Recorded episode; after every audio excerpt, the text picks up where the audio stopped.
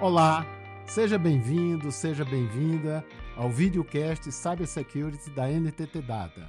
Eu sou Edson Fontes, Cybersecurity Evangelista, e nesse episódio nós estamos com Carlos Fernandes, gerente de Cybersecurity da NTT Data.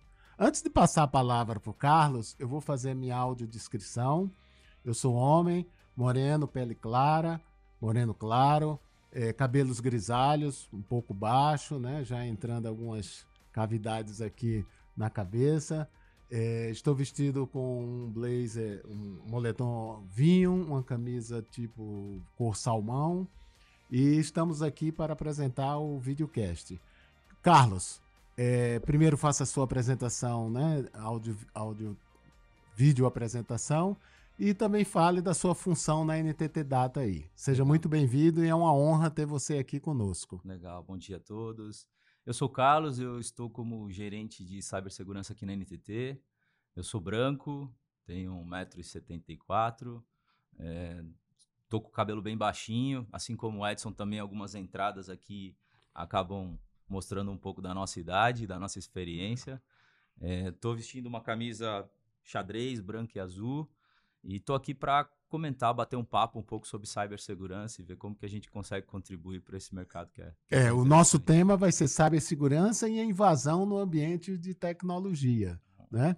E antes da gente falar do assunto em si, né, fala um pouco da tua experiência profissional, do tempo que você está aqui na NTT Data. Eu sei que você tem uma grande experiência antes de estar aqui conosco, para situar aí as pessoas que estão ouvindo o videocast. Legal. Eu, eu tenho aproximadamente 25 anos de experiência em tecnologia.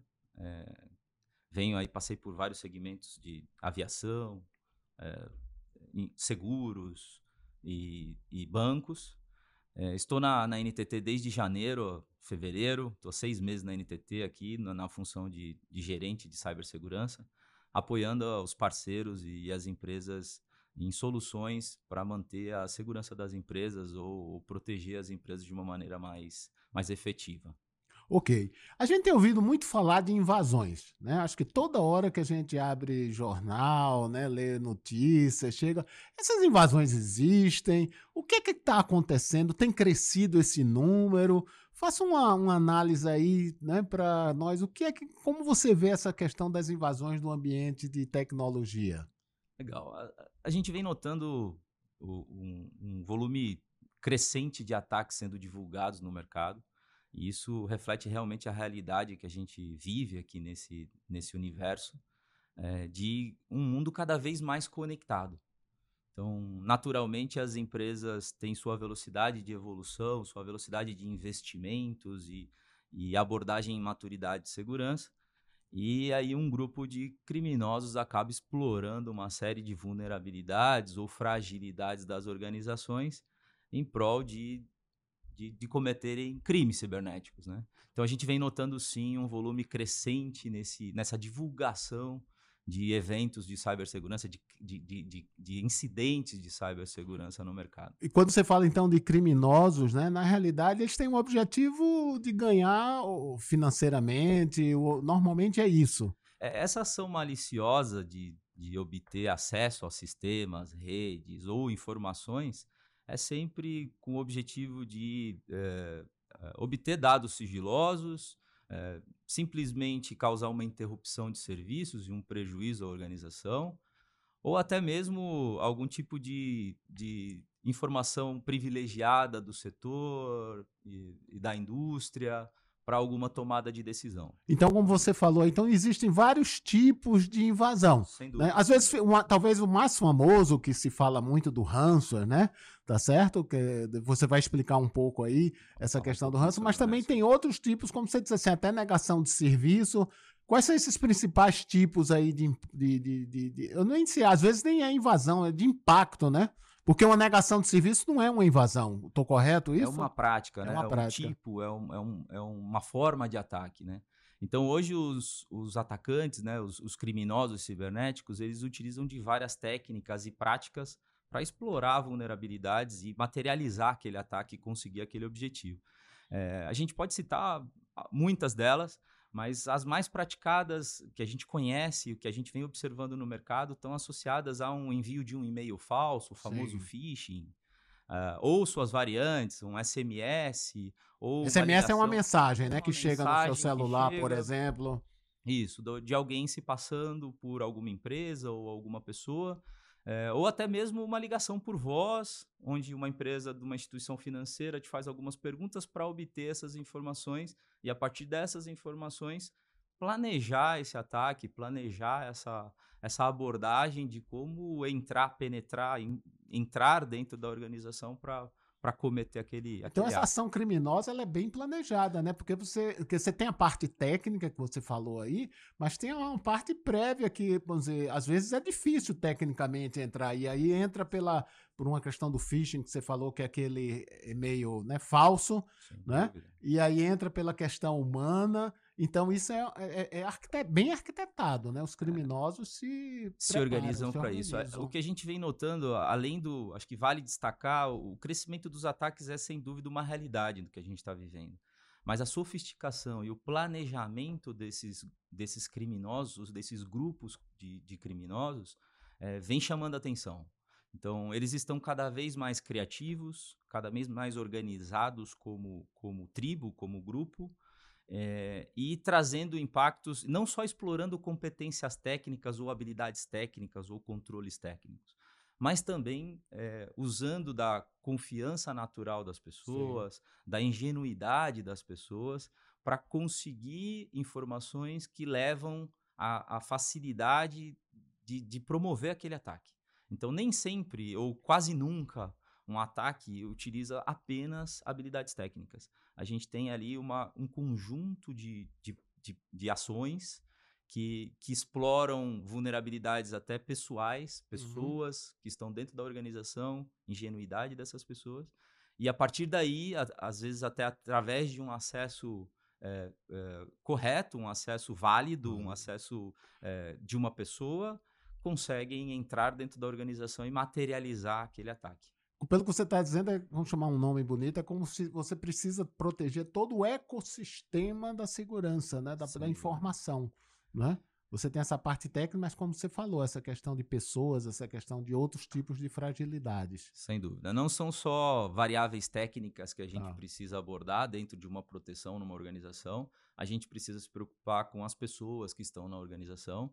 E o tema da conscientização é muito importante, no, no, é o elo mais frágil que a gente tem hoje dentro das organizações, é a conscientização das pessoas que trabalham, dos colaboradores, dos profissionais que estão ali dentro da organização. Correto.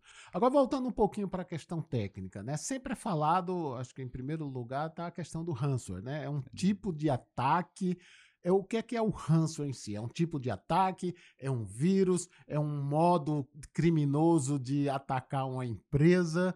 Né? E quais são as consequências e qual é o impacto para a empresa quando, a, quando ela recebe esse tipo de ataque? O ransomware é um software que é colocado dentro da organização.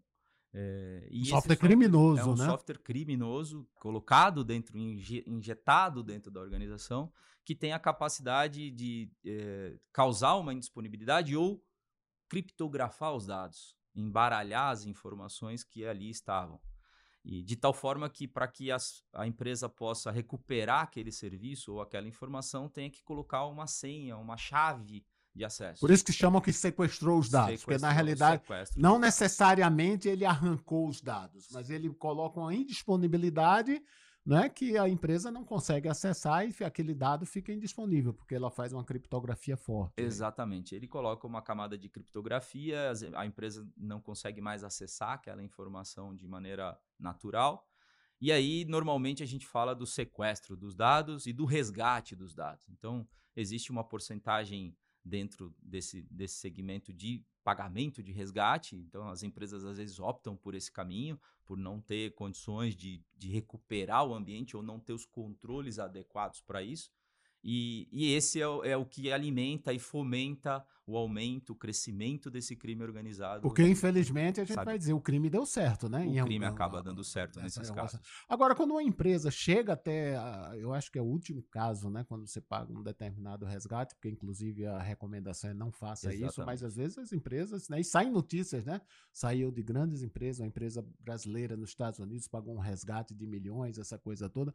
Mas provavelmente quando ela chega numa situação dessa, isso significa que ela não teve a implementação de medidas preventivas, existem medidas que minimizam, né? É lógico que eu também quero que você fale de medidas que impeçam essa, essa ação do ransomware, mas também deve ter medidas preventivas que, caso aconteçam, minimizem.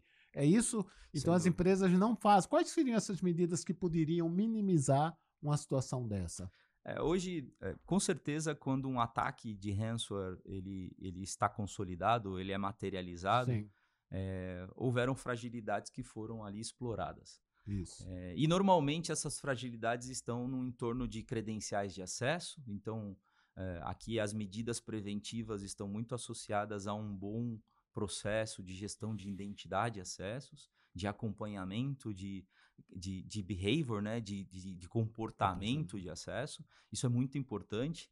É, sem dúvida, o tema da conscientização, uma jornada de conscientização interna para que as pessoas entendam quais são os riscos, qual a postura que ela deve ter frente a um determinado cenário, é, a comunicação, abrir a comunicação entre empresa colaborador para que é, os, os e-mails falsos ou as tentativas de, engenharia social sejam detectadas de maneira oportuna, gestão de vulnerabilidades, então Hoje, é, as tecnologias estão avançando numa, numa velocidade rapidez. absurda e a gente precisa acompanhar essa evolução e, e atento às vulnerabilidades que vão aparecendo no meio do caminho e corrigindo essas vulnerabilidades. Então, esse processo, essa governança do processo de gestão de vulnerabilidade é muito importante.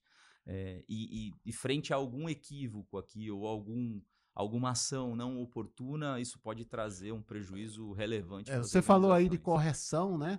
É, evidentemente, as empresas, quando saem a correção, às vezes levam um certo tempo, mas a gente vê, pelo menos de notícias, que às vezes os, os, criminosos exploram correções que foram já é, identificadas há um ano atrás, atrás, há anos. Né? Evidentemente, a gente de tecnologia sabe que saindo uma correção, você às vezes não pode aplicar no mesmo dia, porque tem outros impactos. Né? Inclusive, eh, já teve caso dos próprios, dos próprios fornecedores a correção ter erro. Né? Então você tem que ter esse cuidado. Mas às vezes eu, eu acho que existe uma negligência organizacional de uma correção de um ano atrás, dois anos, e o criminoso aproveita aquilo. Sem né? dúvida. Né? Então é isso que você falou, houve uma falha dessa governança. A exploração de vulnerabilidades eh, conhecidas é, é, representa grande parte dos ataques que, que são cometidos hoje. Então, hoje, grande parte dos ataques que, que acontecem é, es, exploram vulnerabilidades antigas. Sim. Isso demonstra realmente uma fragilidade no controle, na governança daquele processo. Então, é, aqui o, a gente nota que as empresas não estão acompanhando, talvez, na velocidade adequada, ou estão começando a acordar para a importância da, da cibersegurança. A gente nota hoje nos boards executivos cada vez mais cibersegurança como um tema da pauta de, do C-level do board é. executivo. Isso é importante para que a gente possa garantir essa, é, essa integridade e essa resiliência do ambiente. É, você falou dois pontos aí que eu quero colocar isso do conselho, mas antes essa questão dessa não correção das vulnerabilidades, você disse que é a maioria dos casos os criminosos exploram isso. Então isso significa que na realidade os criminosos quando fazem essa invasão, não, não, eles não fazem aquela super quebra de, um, de uma criptografia, uma, uma invasão sofisticada, né? Na realidade, eles vão, eles vão pegar até uma informação pública, Exatamente. né? Porque uma vulnerabilidade né, de, um, de um fornecedor de uma coisa é informação pública. Quer dizer, eles vão pelo caminho mais fácil que a empresa não se preocupou. Né? então dúvida, eles exploram isso aí. Então, é, é, pegando esse aspecto, antes de entrar lá para voltar para o conselho, é a questão de se as empresas fizerem, digamos assim, o, o, o feijão com arroz, o, o, simples, é lógico que elas devem fazer mais do que isso, mas se elas fizerem o simples, ela, elas vão ter um, uma boa proteção. Sem dúvida. É verdade isso? É verdade isso. Eu, eu, eu uso muito um jargão, uma frase bem conhecida no mercado, que é o básico bem feito Bom, básico então, bem feito. A gente precisa implementar o básico bem feito. Então, eu preciso ter uma monitoração contínua, eu preciso ter uma atualização frequente de vulnerabilidades, eu preciso de software, eu preciso ter uma gestão de identidade, eu preciso ter uma jornada de conscientização, eu preciso ter um plano, uma organização para responder um, um, incidente. Então, a gente costuma ouvir bastante de a, a gente a gente não está falando quando a gente vai ser atacado, se a gente vai ser atacado, é quando, quando a gente vai, vai ser, ser atacado. É. Porque com certeza quem não foi atacado ou ainda não sabe, ou realmente vai descobrir logo logo. Então, é. aqui é, é, é, super importante a gente se preparar para esse momento. O plano de resposta a um incidente é um, é um, é, um, é um processo muito importante dentro da organização, onde você estabelece uh, as ações que devem ser tomadas frente a um evento de segurança e que traz um, um momento caótico dentro da organização. Então, esse plano de resposta a incidentes, por exemplo, ele vai utilizar aquelas medidas preventivas que você falou, né? E aí eu acrescento um backup, uma cópia de segurança é, um, é uma das medidas preventivas, né? Sem dúvida. Porque, teoricamente, se você tirar o backup de maneira adequada, é, você tendo um sequestro de dados aí, a sua perda vai ser pequena. Exatamente. Você vai ter perda, porque né, você tem um delay ali, um, uma janela. Dentro desse planejamento para a resposta do incidente, uma das é, dos requisitos e dos controles importantes é o processo no em torno desse backup restore. É isso. Então, esse é um processo importantíssimo porque talvez seja a ferramenta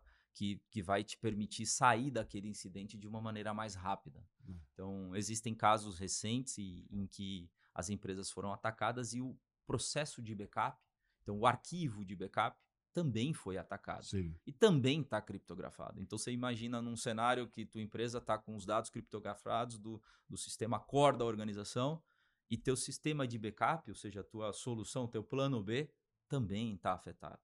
Então você está numa situação onde realmente ali o momento é, é. muito delicado e, e, você precisa analisar com muita calma como que vai ser a estratégia para sair daquilo. É, e na realidade aí você tinha que ter pensado antes, né? Às vezes eu acho que talvez isso tenha acontecido até mais vezes agora, porque a gente às vezes coloca as coisas na nuvem, né? Acho que a nuvem traz N, N vantagens de segurança, né? Infraestrutura, né? Mas se você está com backup e o, o, o principal no mesmo ambiente de nuvem, é mais fácil ser atacado, né? De uma maneira geral, a gente pensando alguns anos atrás, aquela fita que se tinha de backup que você guardava na sala de lado, ela está mais protegida.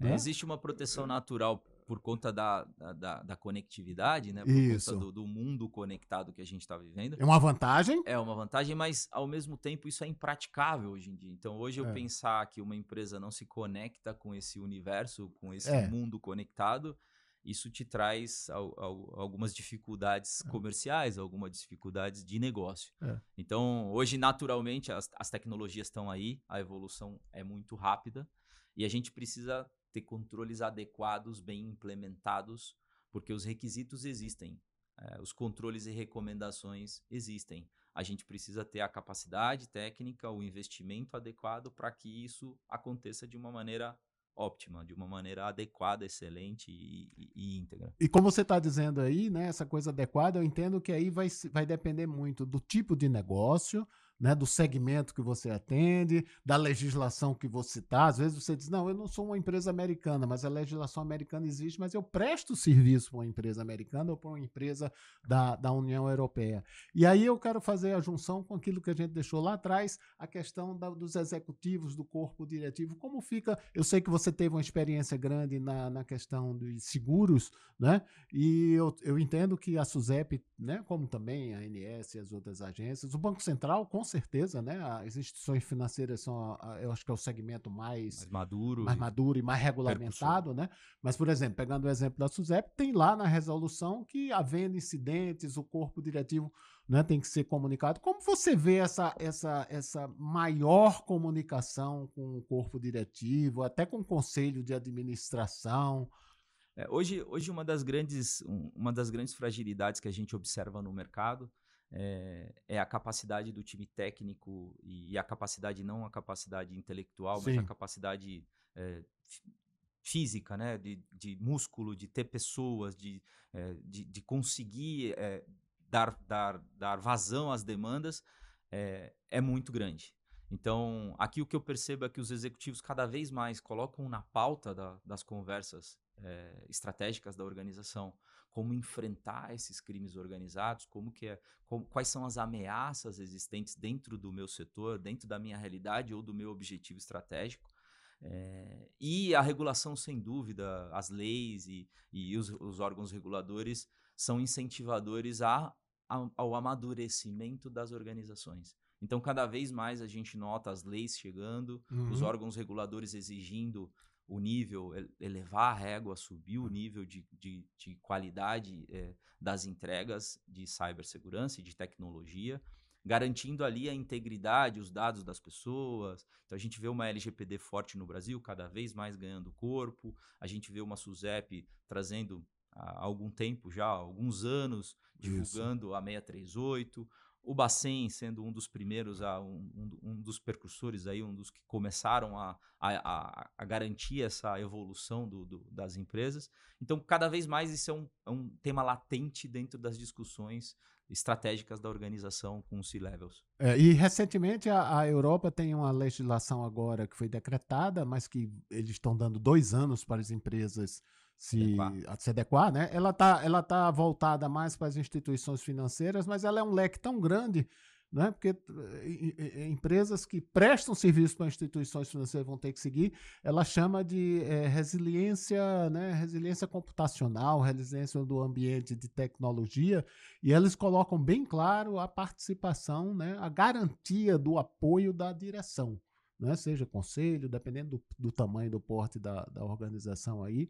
Mas eu acho que além da legislação, tem uma coisa que, que, que se você concorda comigo, que a, alavanca essa questão da participação dos executivos é quando tem um fato, né? Por exemplo, você tem um site de e-commerce, né? ele é atacado, ele para, o e-commerce parou um segundo, é prejuízo na veia, na veia. Né? Então, isso vem a cobrança, peraí, isso aconteceu porque realmente foi um super ataque sofisticado ou aquela estrutura de cibersegurança não estava legal e o conselho ou os executivos não exigiram isso? Né? Você concorda que essas situações ajudam, alavancam, a, alavancam essa. Sem dúvida. Acho que o tema do prejuízo na organização é muito importante e não só o prejuízo financeiro, né? Sim. O prejuízo na imagem. Então, acho que Hoje, uma empresa, quando é atacada e reage de uma maneira inoportuna ou inadequada, isso causa um efeito à marca, à imagem da empresa que pode ser. É, pode causar um prejuízo ainda maior é. financeiro. É. A gente sempre dá um exemplo de e-commerce, né? Um e-commerce voltando, a gente até volta a comprar. Mas você tem outros segmentos que têm um impacto enorme, né? Maior tá certo? Se você vai para a área de saúde, né? Quer dizer, você diz, puxa, como é que, né? Eu vou participar daquela, daquela fazer exames naquela, naquela, naquela empresa ou naquele segmento ali, e ele é sujeito a ataques, né? É, recentemente, o vetor de ataque tem mudado bastante, né? A, a, o que é, que é vetor de prática. ataque aí para é, todo? É, o vetor de ataque nada mais é do que a técnica ou o momento ou o setor Sim. ou a estratégia a de estratégia. ataque utilizada por aquele grupo tá. de criminosos. A gente vem notando um aumento crescente no, no ataque a, ao setor de saúde, que, é, e, e isso está muito associado à obsolescência tecnológica desse setor, a maturidade tecnológica desse e esse setor. ele era um pouco isolado, agora ele começou a, eu vou dizer assim, modernizado, do ponto, modernizado, mas do ponto de vista de informação. Exatamente, é? exatamente. É um setor que ficou adormecido por um grande tempo, é, no, no, quesito tecnologia, Sim. e que vem evolucionando de uma maneira importante, interessante, mas ainda tem muitas fragilidades, dispositivos, é, a gente, dispositivos industriais, onde protocolos de comunicação são diferentes, onde antigamente não conversavam entre eles, então eh, não havia uma conexão com a internet. Sim. E hoje tudo isso, é, o mundo está tá evoluindo muito rápido. Então hoje a gente nota cada vez mais essa conectividade, é, é global isso. E isso traz uma exposição. Então, é, houveram casos aí já de ataque onde pessoas faleceram por conta de um ataque em um hospital e acabou afetando um paciente que precisava de um remédio e esse remédio não foi colocado na dose certa ou não foi dado no, no tempo adequado. Então, a gente lida com vidas, a é. gente é. muito mais sensível a um ataque dentro desse setor. Esse lado que você está falando é o que se fala da internet das coisas, que agora está começando a se comunicar, IoT. né? Essa IoT, a questão da industrial, vocês disseram um segmento um pouco isolado, mas agora, né, tanto o segmento industrial como a saúde, ela está se comunicando. Sem dúvida. Né? Sem e as cidades inteligentes, né? Exatamente. Então, esses dispositivos, internet das coisas, é algo que vem crescendo com, com vem numa uma crescente muito grande. É, os dispositivos são dispositivos que adormeceram bastante, estão bastante obsoletos no mercado ou requerem um investimento muito grande para a atualização tecnológica desse parque. Então, existe ali um risco muito grande, um impacto muito grande financeiro também na atualização desses dispositivos. Então, isso acaba se tornando uma jornada de transformação. Mas sim, existem técnicas e estratégias que podem ser adotadas é, através de empresas especializadas e, e, profissionais especializados em, com diferentes competências técnicas para poder entender exatamente onde está a ameaça ou quais são as camadas de proteção que a gente pode colocar para evitar que um atacante Sim. tenha facilidade no acesso.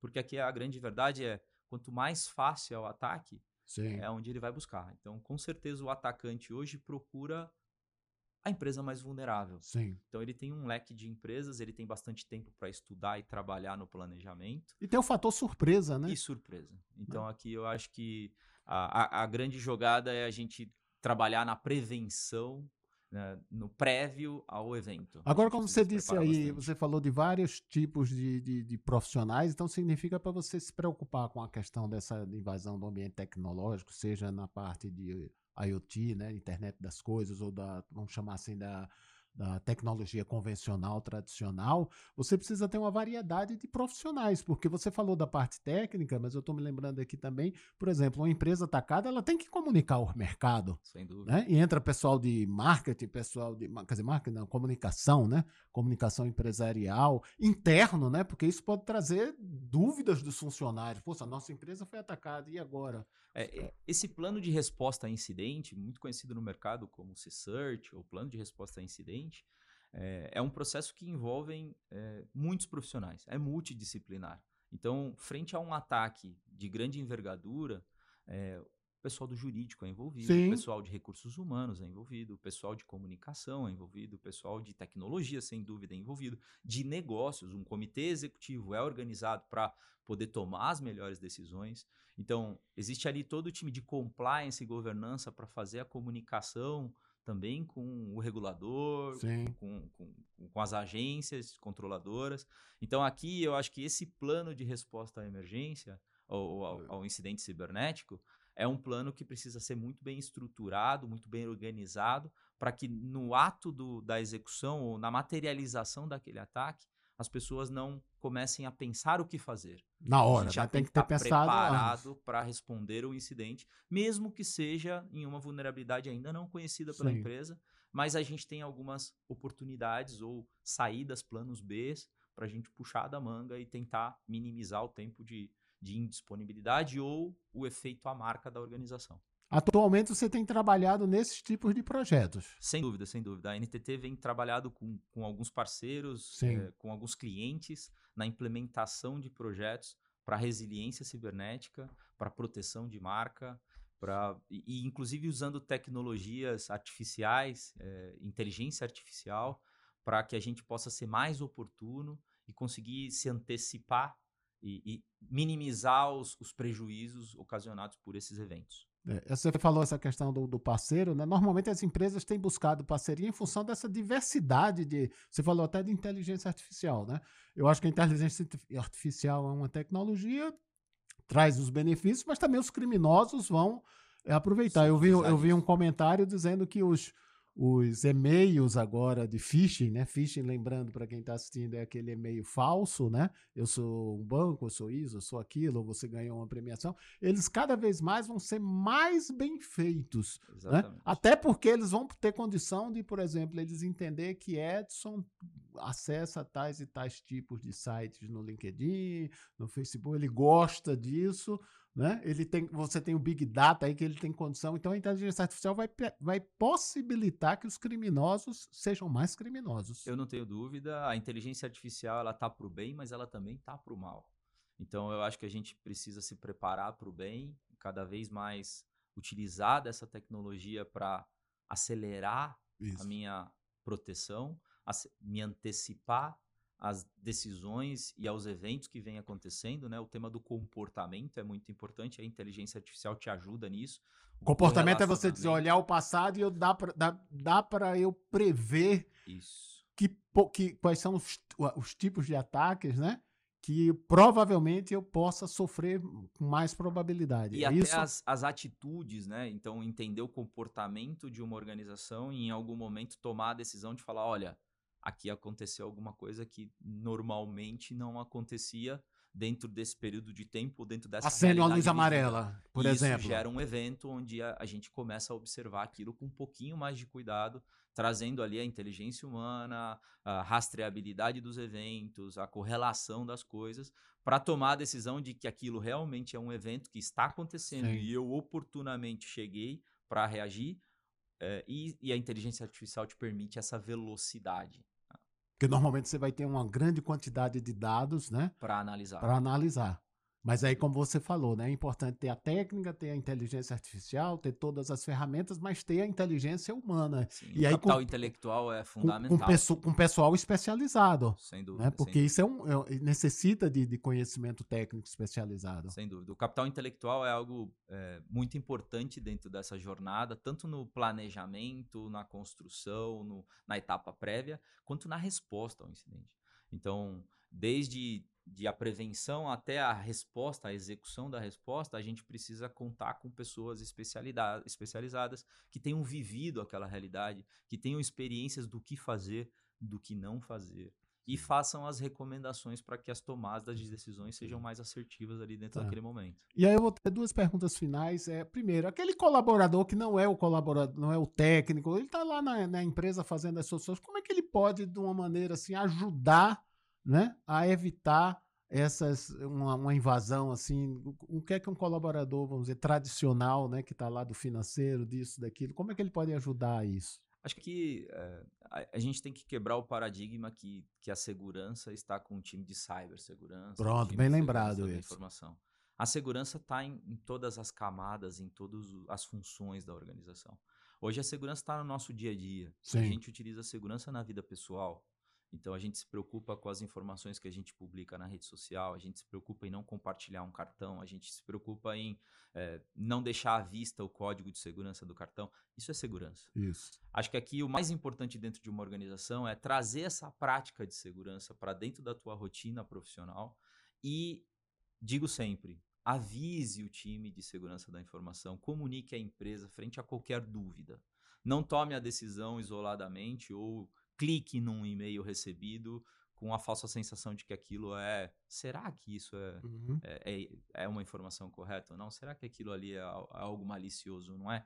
Na dúvida, informe. Eu acho que aqui a, a comunicação é um processo importante, está dentro daquela jornada de conscientização, Sim. o tema da abertura de como co se comunicar internamente, porque isso nos permite ser oportuno, tomar as medidas frente a um evento que com certeza vai ser detectado pelos nossos colaboradores, pela, pelas pessoas que estão dentro da organização. Ok, a gente já está terminando aí, né? E eu gostaria que aí nesse final, como é que você poderia, ou se você consegue, resumir em um minuto, 60 segundos, essa sua mensagem, tudo isso que a gente falou aí? Como você resumiria aí? Legal. Um exercício aí. É, aqui é difícil falar em um minuto, mas a gente vai resumir rapidamente aqui. Isso. Acho que o, o mais importante que eu deixo de recado aqui, pessoal, é a gente precisa ter um planejamento, uma prevenção é, numa etapa de organização e planejamento. É, aqui a gente precisa montar um plano de resposta, organizar a empresa de tal maneira que a gente tenha os grupos para tomadas de decisões e, e execução de ações. É, ter um processo, uma governança, um processo bem definido e maduro para gestão de identidade e acesso é um grande vetor de ataque, hoje é uma grande exposição para dentro das organizações. Um processo de gestão de vulnerabilidades eficiente, onde a gente tem a capacidade de medir o quanto aquilo é importante para a organização, qual é o risco que aquela vulnerabilidade traz para a organização, o que a gente observa hoje no mercado é que muitas empresas acabam despriorizando correções de vulnerabilidades, Sim. Porque o time não foi capaz de mostrar quais são os impactos que aquilo podem trazer, pode trazer para a organização. É, além disso, é, um plano de resposta a incidentes maduro, com uma empresa especializada ou com uma equipe especializada dentro da organização, é, eu acho que é um processo muito importante que, que, que, a gente precisa manter. A jornada de conscientização que a gente Sim. já falou e a, a, aqui atualização regular de software. Então faz parte do processo de gestão de vulnerabilidade, mas uma equipe dedicada, olhando para isso, preocupando-se em garantir que as vulnerabilidades que estão sendo, que estão aparecendo no mercado, estão sendo endereçadas dentro da organização, é algo fundamental. É o básico bem feito. Eu acho que se a gente tiver esses, essas pequenas ações que não é coisa de outro mundo, a gente consegue. São coisas possíveis de serem feitas. E um plano desde uma empresa madura, onde a gente consegue melhorar e evoluir com inteligência artificial, etc. Ou de uma empresa onde está num nível de maturidade que nem é tão grande, uhum. mas a gente consegue construir uma jornada e essa camada de proteção, essa resiliência tecnológica acaba nascendo e, e sendo incorporada dentro do, do ciclo de vida da empresa. Ok, obrigado, Carlos. A gente esteve aqui com o Carlos Fernandes, gerente de Cybersecurity, falando sobre cibersegurança e invasão de ambientes. Vocês assistiram um videocast da Cybersecurity da NTT Data. Eu sou Edson Fontes, Cybersecurity Evangelist, e nós vamos estar presentes aí em outras ocasiões. Carlos, Obrigado, sua palavra final aí. Gente, eu agradeço. A gente está super à disposição aqui como NTT, é uma grande consultoria, tem, tem muitas especialidades dentro de tecnologia e cibersegurança aqui. Nossas ofertas de valor estão à disposição. Qualquer necessidade, a gente está de canal super aberto para recebê-los e, e, colaborar com vocês nessa jornada. E debater esse, de... esse tema com quem que desejar aí para a gente conhecer mais. Obrigado, Obrigado, a todos gente. aí. Um abraço. Tchau, tchau. Obrigado, Carlos. Até mais. Tchau, tchau.